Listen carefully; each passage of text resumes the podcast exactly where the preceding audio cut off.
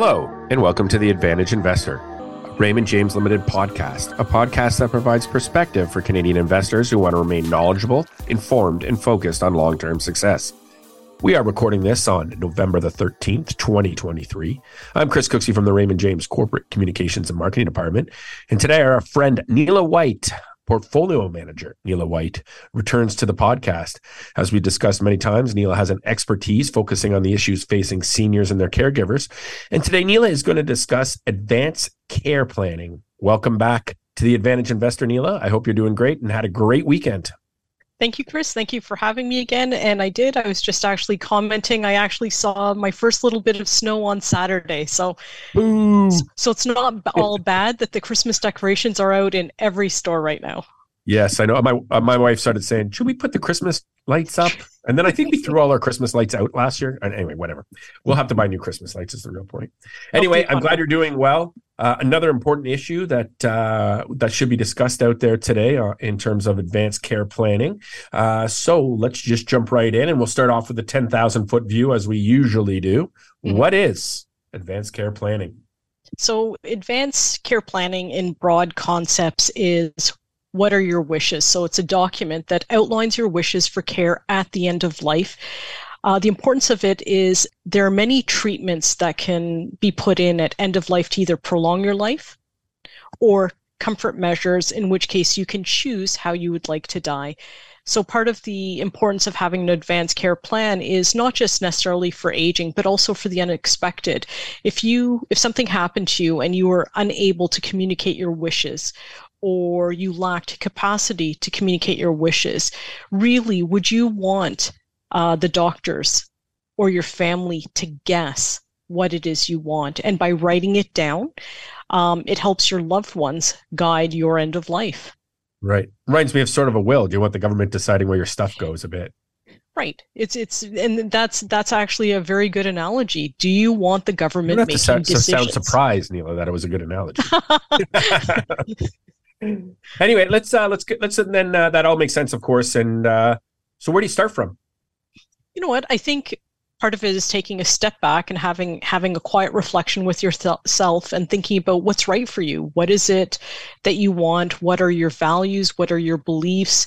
And what's your understanding about end of life? I know a lot of people um, have this concept of of what a good death is and what a good death isn't and they're very fearful as opposed to our healthcare system is so developed right now that it's it's much more than what we saw possibly happening to our parents so i think it's one of those things we need to actually understand what our choices are for care at the end of life or medical procedures if we choose to have intervention um, i think it's incumbent on us to learn about end of life options and procedures, especially depending if you were diagnosed with a terminal illness.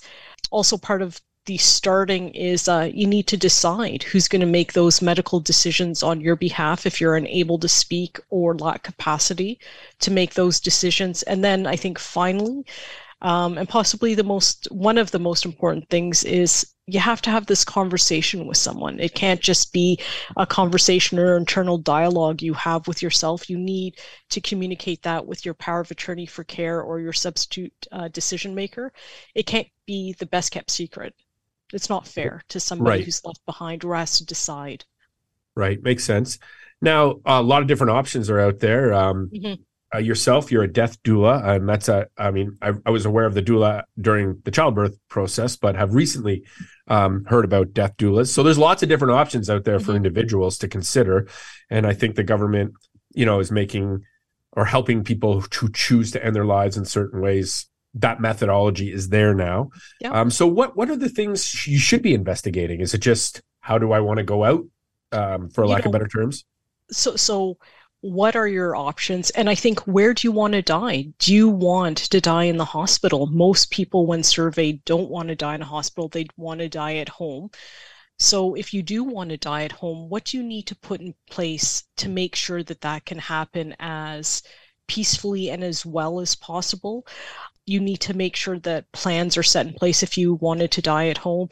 Do you want to die in hospice? If you were terminal and you had a terminal prog- prognosis, would it be hosp- hospice? Would you have to get in touch with the hospice? How much lead time do you need?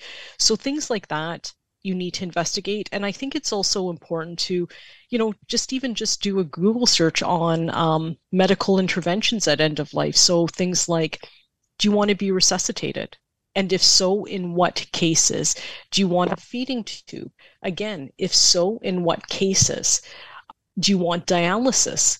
And i think it's it's knowing some of the terminology and maybe that's an idea for right. the next podcast is terminology um, terms to know but it's also doing a bit of legwork on finding out does it prolong my life well? And right. is that something i want? Or does it prolong my life period right. And i think those are very personal decisions. And because they're so personal and they're so emotional it really is important and incumbent on us to be you know, it puts us in a vulnerable position, obviously, but to have these conversations with people. Because if, if you're feeling that emotional about it and uncertain and, and fearful and scared, can you imagine the person who actually has to make the right. best guess decision on, I think this is what mom wanted, I think this is what dad wanted, I think this is what my spouse wanted? That leaves a lot of guilt because yeah. you will never know if it was the right decision. And I guess this, uh, and, and, as you mentioned, lots of decisions to be made. Whether it's uh, do not resuscitate. I know my grandmother had a had a do not resuscitate, and they did. And uh, that doctor uh, heard a, heard heard an earful. This was a while ago, but um, mm-hmm. you know, you get to make those decisions at the end of your life. So maybe what are some of the other decisions that have to be made? I think who who yeah. is uh, who is that person who is going to be your voice who's going to be your advocate who do you trust to be able to uh, advocate for you, even if it's not what the, they want. Right. And I and I think that can be where some of the issues happen. If you don't have these conversations with someone, let's say it's a decision just fundamentally they could not support, therefore not carry out in your best interest. Are they the best person just because they're your mm. closest living relative or anything like that? So I think it's having the conversation to make sure that somebody is able to support and advocate for your end of life decision. You still need someone to help you manage the healthcare system. You need somebody who's going to be talking to the doctor. You're going to need someone who possibly, if there's a lot of family with differing differing opinions, right? Um, they're going to be the person who holds the ability to make that decision and be your voice. So you need to make sure it's the right person. I've seen happen many times where, you know, even though parents have expressed their whole lifetime, you know, a, a certain uh, fundamental belief in life that because everybody has a different uh, view at end of life when dying, that even though they know fundamentally that was the de- uh, parent's decision, they will try everything to keep them alive as long as possible. Right. That has to do with with the person who's going to be left behind, not the person who's dying. And therefore you know having this document that helps support this is what i want makes it easier for the doctor to say hey look it's quite clear that this is what uh, mrs smith or mr smith wanted. Mm-hmm. yeah. Yeah it's it's always been i mean from my point of view um you know pets you have pets and and and at some point maybe the dog can't go up the stairs anymore the cat is sick all the time or whatever and people out of the you know they say prevent suffering, we're putting the animal down. Uh, but sometimes we just don't do that with humans. And I don't mean to say, obviously, put them down. That's an, an awful way to phrase it. But conceptually, uh, we recognize in animals we don't want them to go through certain things. Mm-hmm. Um, but and I I also understand humans are a, a, level ahead of, of animals to most people. But it's just one of those confusing things around it. Mm-hmm. So as you mentioned, a lot of conversation has to happen both with the person who's looking out for you or probably better a couple people looking out for you to so there's a, a maintenance Validation. of uh, status quo or, or, or bounce the ideas off or prevent someone from doing something on their own. So you know obviously you're talking with family you're talking to your doctors lawyers perhaps. Uh, anyone else you'd be talking to in this situation?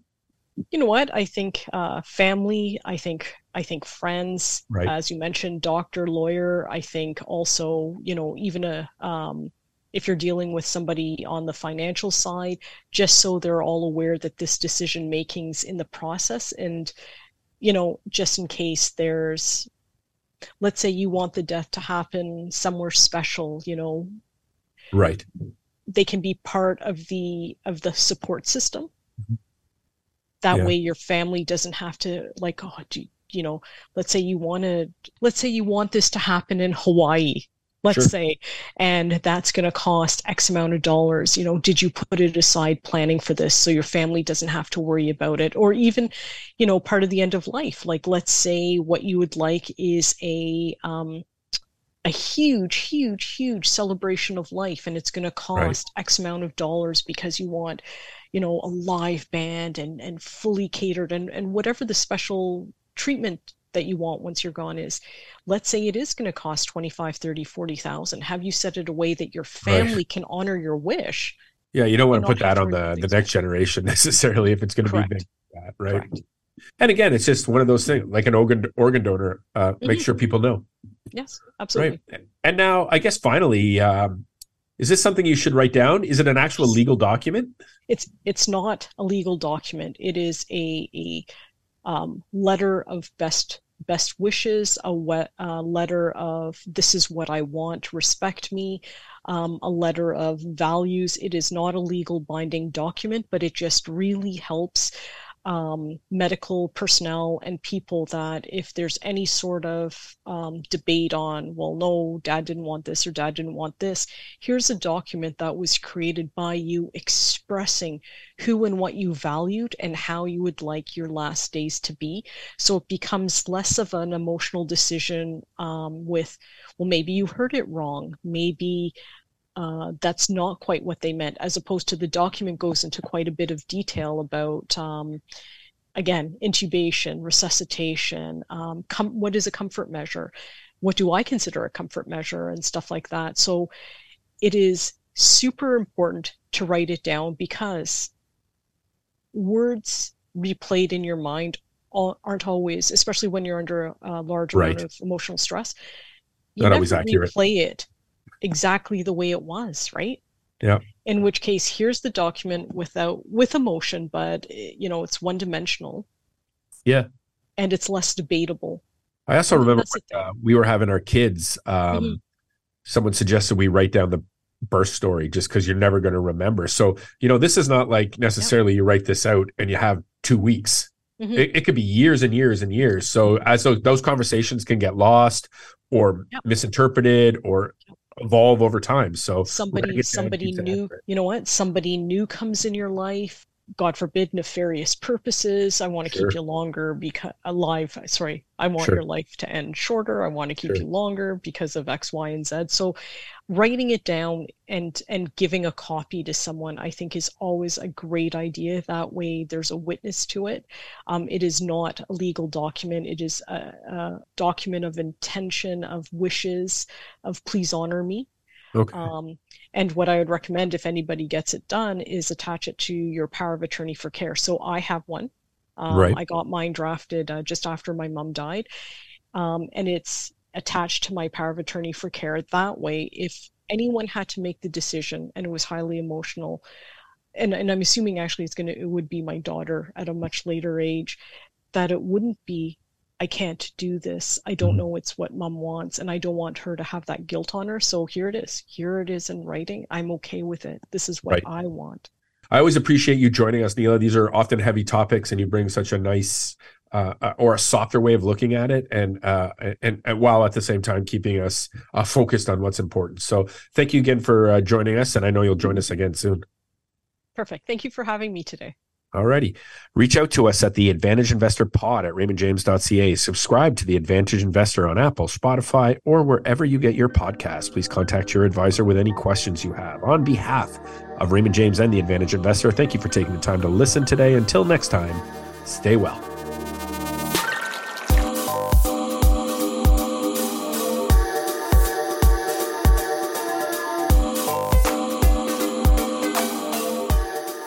Podcast is for informational purposes only. Statistics and factual data and other information are from sources Raymond James Limited believes to be reliable, but their accuracy cannot be guaranteed.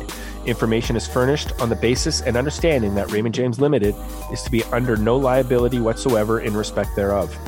It is provided as a general source of information and should not be construed as an offer or solicitation for the sale or purchase of any product and should not be considered tax advice. Raymond James advisors are not tax advisors, and we recommend that clients seek independent advice from a professional advisor on tax related matters. Securities related products and services are offered through Raymond James Limited, member of the Canadian Investor Protection Fund. Insurance products and services are offered through Raymond James Financial Planning Limited, which is not a member of Canadian Investor Protection Fund.